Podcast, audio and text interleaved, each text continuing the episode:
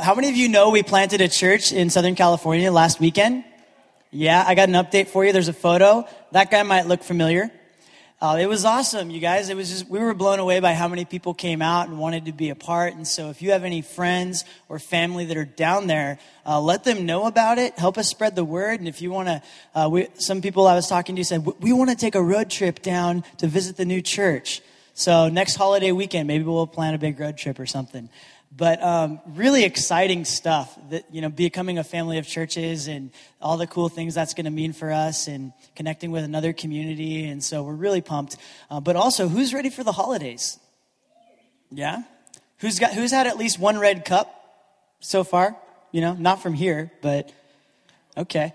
Well, we're really pumped in our family. We do a lot of holiday traditions. In fact, my brother's already watched four Christmas movies and he watches one a day. In fact, last night, I, or two nights ago, I walked in and he was watching a Christmas mu- movie with Christmas music on. I'm like, is this a thing? Who does this, Isaac? He's like, I'm just really excited. But every year, uh, the week, um, the day after Thanksgiving, we go get our tree and we start decorating and we really get into it. And so we were talking as a team around here, how can we start creating some holiday traditions for everyone as a church family? And so one of our ideas was let's have a deck the halls Christmas decorating party the Saturday after Thanksgiving here. We're going to bring kids, bring everybody. We're going to blast some Christmas tunes in the lobby. We're going to, and in here, we're going to have uh, hot chocolate, maybe some eggnog. It's going to be a good time. So we're going to start that tradition this year. You guys ready for new traditions? Awesome. It's going to be fun. So it just kind of marks the start of our holiday season together and It'll be good. So, hey, uh, if you'll join me, let's bow our heads and pray before we before we get started. God, I just thank you so much for everyone here. And I thank you that you desire to speak to us, to guide us, to give us um, wisdom and insight for our lives, and also about you. And so, Lord, I pray that this morning that you would just right now begin preparing our hearts that we would see everything that you want to show us and that we would hear everything um, that, that, you desire, desire, for us to hear. In Jesus' name, amen. Amen. Well, um, hey, we, we changed the name of our church. Anybody notice? Yeah? There's a big sign out by the freeway. In fact, some friends of mine texted me. They said, hey, we saw the sign from the freeway, so we're going to come by this weekend. And I, the new one, it's very noticeable now, isn't it? Because it's black and white. It's just like boom, like you just see it driving down the road. So it's pretty cool. But one of the things we talked about when we, when we were sharing about renaming the church is that we weren't renaming it. We were being gifted a meaningful name that we believe is prophetic to our culture in this era, you know, in this time and in our nation and what, what the kind of church that our world needs. And so, you know, one of the things we also talked about is just that it's brave to follow Jesus. But why is it brave to follow Jesus? To be clear, we're not one of those churches that talks about the world this, the world that. We're not at war with culture, but we believe that Jesus came to redeem culture. And if you look around, you can see a lot of God inspired creation all around us within our culture, whether you're a follower of Jesus or not. Because uh, if, if you're created by God, you're created in his image, and you can't help but reflect that in different ways. And it's kind of like if you have a, a child or if, if you're a parent or we're all a child of somebody, right? And whether you are, have a relationship with your parent, whether you um, are even just walking in the intentions they would have hoped for you, either way, you're still going to look a little bit like them. You're still going to sound a little bit like them and even act like them at times because they're your parent. And, and you can't help but reflect that image in different ways, uh, for better or worse. But um, what is it about following Jesus that requires bravery in our society? And, and, why is it so counterculture to the point of sometimes being confrontational? And not for the sake of confronting, but because this lifestyle and this, this way of living is so different and so bold that it can't help but be noticed. Uh, C.S. Lewis wrote about something called chronological snobbery. I just want to unpack a little bit of the kind of more prominent views of today. So, C.S. Lewis wrote about something called chronological snobbery, and, and it's the arrogant notion that the ideas of our own day are better than the ideas of the past just because they're in our day. Uh, chronological snobbery feels that things are truer because they are newer, and so it is both irrational and naive. Have you noticed how important feelings are today? We make a lot of our decisions based on feelings. If it feels right, it must be right. If it feels bad, it must be bad. Um, but besides the fact that most people haven't really thought through their philosophy of life, um, we've defaulted to this idea that everyone deserves to be happy, and happiness comes from our feelings. And, the, and if we're not careful, we fall into a cycle of constantly pursuing the pursuit of feeling good, which is in turn what we think will make us happy. But when it comes to these ways that we form our ideas, and typically jumping on the latest trend or the newest thoughts, uh, it's pure arrogance to think that a thought in my head is any better than a thought in the head of Martin Luther just because I live in the 20th century and he lived in the 16th. So there's no logical connection between the truth of an insight and the century that God puts it in someone's mind.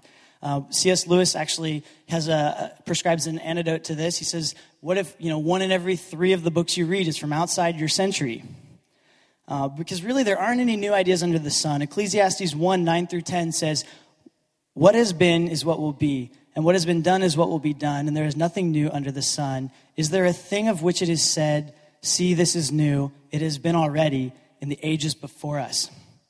So we've got to try our best to really think through what we believe and how we live our lives and, and what it means to follow Jesus for today, regardless of what's popular or what's, what's currently trending in, um, in new ideas.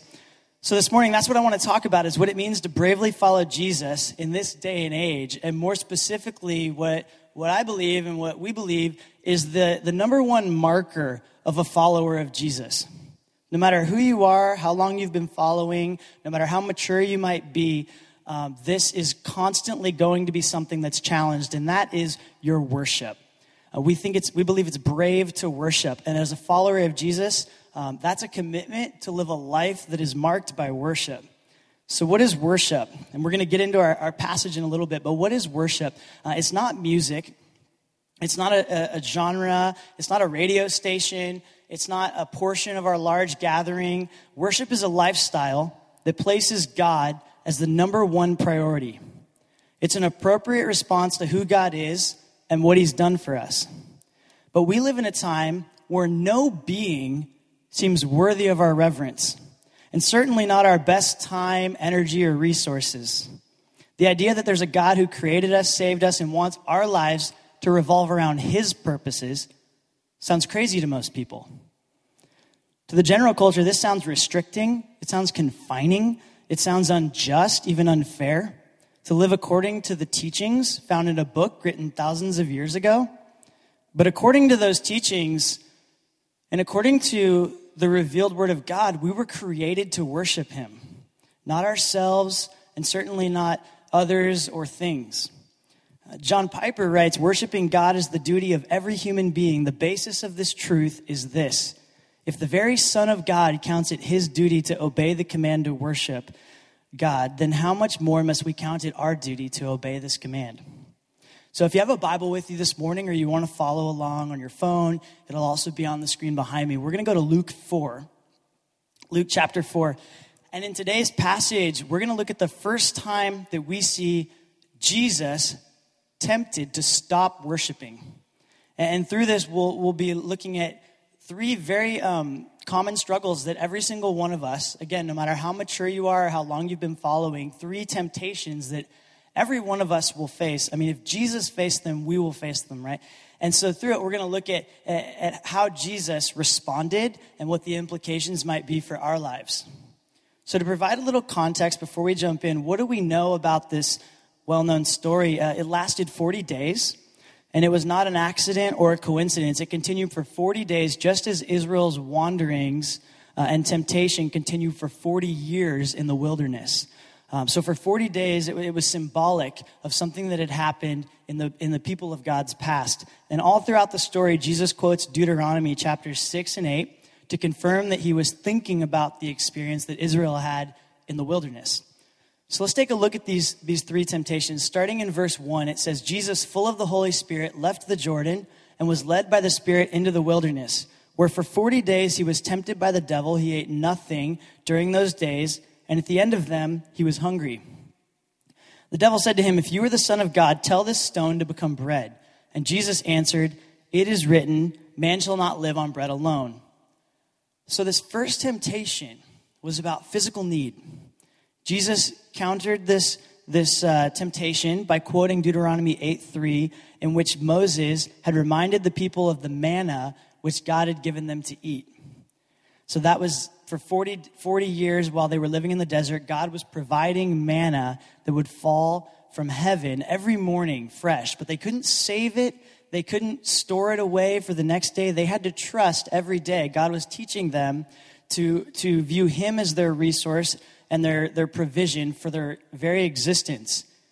They had to believe that God's word was trustworthy. And each day they had to, to trust. They, they couldn't hold back. Um, and they lived by the will of God who provided. Sorry, I'm just getting a little lost here. I'm going to be a little bit note heavy today just because I, I studied a lot this week and I want to want to say it right. But um, and if you're taking notes, I don't know if there's a, a paper yet, but feel free to write these three things down. So Jesus knew that he wouldn't die in the wilderness because he knew that that was not God's will. So when you know God's word for your life, you can trust his will to provide. And because God's will is reality, when we live according to this will, we place our very existence in his hands and can be confident in his provision. Uh, this is what it means to live not on bread alone. It's not just about your food. It's saying, my very, if my very existence is in God's hands, uh, how much smaller do a lot of my other needs or concerns become? So, as a follower of Jesus, we live in this, this reality, and, and it silences our anxiety. It causes fearful thoughts to lose their power, and it brings peace to a troubled heart. And maybe you're in a desert this morning like Israel that traveled in circles around the promised land that God had for them for 40 years, an entire generation didn't get to enter into the promised land. And maybe, maybe that's how you feel about some things in your life. You've been spinning your wheels, you, you know God's word, but you're not quite ready to fully trust. And God wants to deliver on each and every one of those promises. But because we were created with free will, we have to choose. We have to choose to follow His word for our lives. And you can't have the promises of God on your terms. You have to choose His way. So God wants our worship. He wants us to recognize our need for Him. And that's so much more than bread alone. That's so much more than paying the bills, providing, all those things that He does care about. But He wants, he wants to be more in our lives than just the provision of our basic needs. He wants us to see Him as, as the, our reason for existence. So, continuing in verse 5, it says, The devil led him up to a high place and showed him in an instant all the kingdoms of the world. And he said to him, I will give you all their authority and splendor. It has been given to me, and I can give it to anyone I want to. If you worship me, it will all be yours. So Jesus answered, He said, It is written, Worship the Lord your God and serve him only. The second temptation was having to do with glory and dominion. What Luke recorded was an offer for Jesus to be in control of all the kingdoms of the world if he would worship Satan. This condition uh, was used, he used the Greek word, the Hebrew word, which meant to bend the knee to. So, though Jesus would have rulership, um, he'd be depending on Satan for his authority. Uh, Jesus again refers to Moses when he combats this temptation in Deuteronomy 6:13. Moses warned the people about their attitude when they finally entered the promised land. Uh, the temptation for them would be to praise themselves and forget to worship God. So, by quoting this verse, and I love how Jesus, his response to, man, over and over again, we see when people are, are um, criticizing him, asking him tough questions, he just quotes scripture. I love that. He just throws it back to something that God's already said. It's the perfect answer. It, it makes, it makes me want to know more, uh, among other reasons, because I mean, I can't think of the last time that I answered someone's question quoting a scripture. Can you?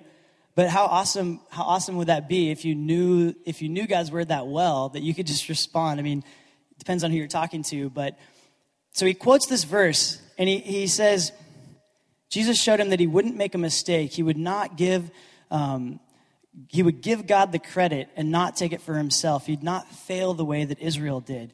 And this is the temptation that follows the promise. The testing doesn't end. In, in, a lot of ways, we're probably more vulnerable when we're in the promised land or we have the promises um, to think that maybe we didn't need God to get them. Um, that, that, that's maybe the greatest temptation for a lot of us to stop worshiping is when we're not in the hard time and we have the things that, that we've been waiting for, the fulfillment of the, our dreams. And, and when, when we were in that place, it's hard sometimes to not continue recognizing where they came from, to actually think that we're that good, that, we've made, that we can make things happen on our own. C.S. Lewis wrote a book under the premise of a demon trying to manipulate the thoughts of humans away from God and towards sin and it's a it's a fictional tale, but it's it's very eye opening. And there's a quote from it. He says, "Prosperity knits a man to the world. He feels that he's finding his place in it, while really it's finding his place in him."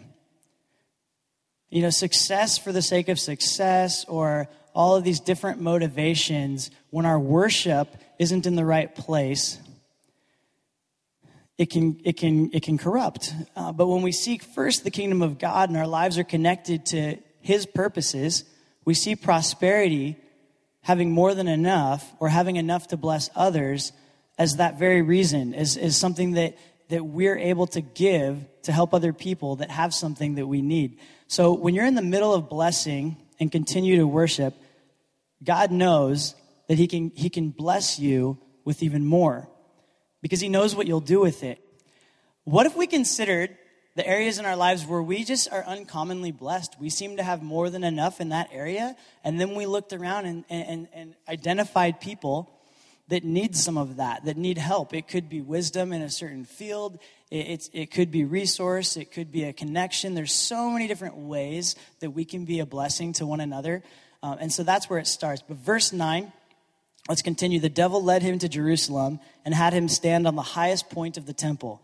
If you're the Son of God, he said, throw yourself down from here, for it is written, He will command His angels concerning you to guard you carefully. They will lift you up in their hands so that you will not strike your foot against a stone. Jesus answered, It is said, not, Do not put the Lord your God to the test. And when the devil had finished all this tempting, he left him until an opportune time. So the third temptation was about, about timing. The implication was that to receive the acceptance of people without going to the cross would be to question whether God was really in the plan at all.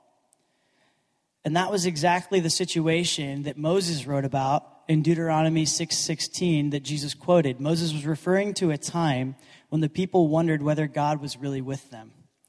But Jesus was confident of the fact that God was with him and that the Father's plan and timing was perfect.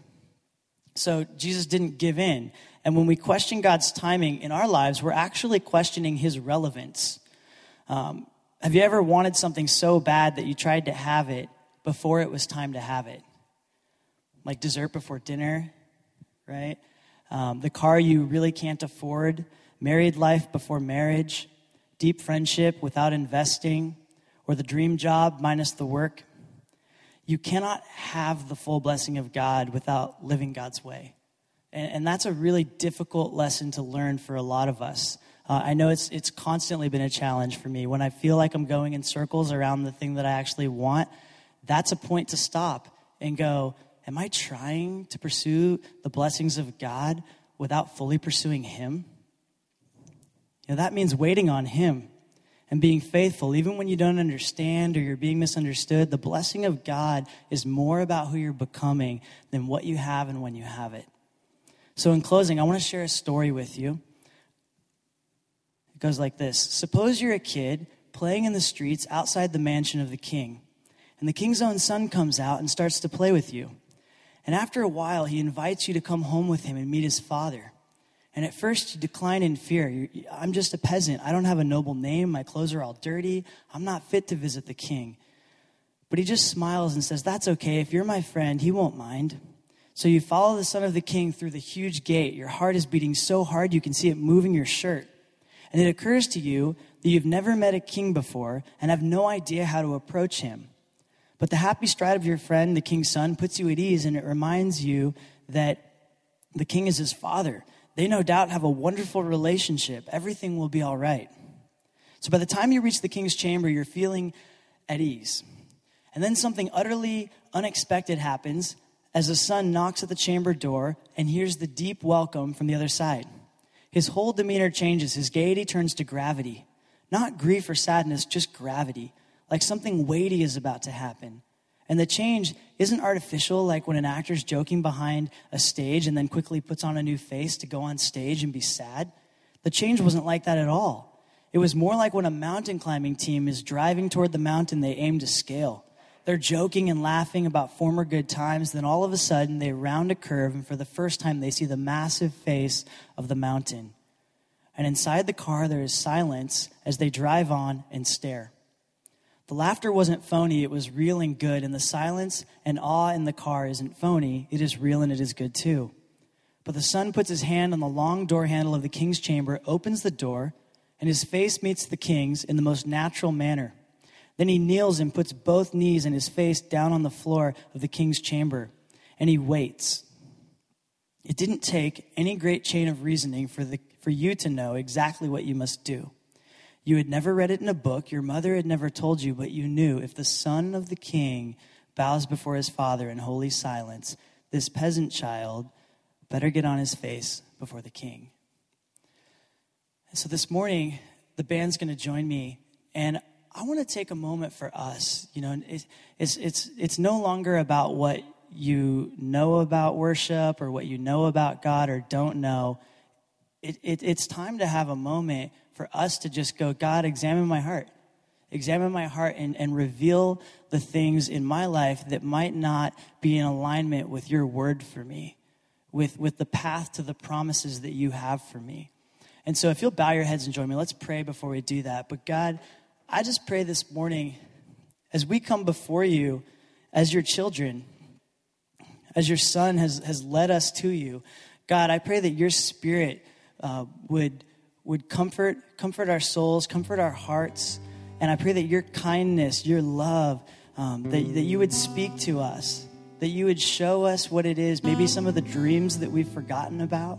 I pray that you would, you would remind us that you've been there uh, guiding us and speaking direction and trying to, to show us the ways that you that you have for us. And so, Lord, I pray for everyone this morning as, as we worship you, as it is our, our duty to do so, is to worship you in response to the great grace that you have given to us. In Jesus' name, amen.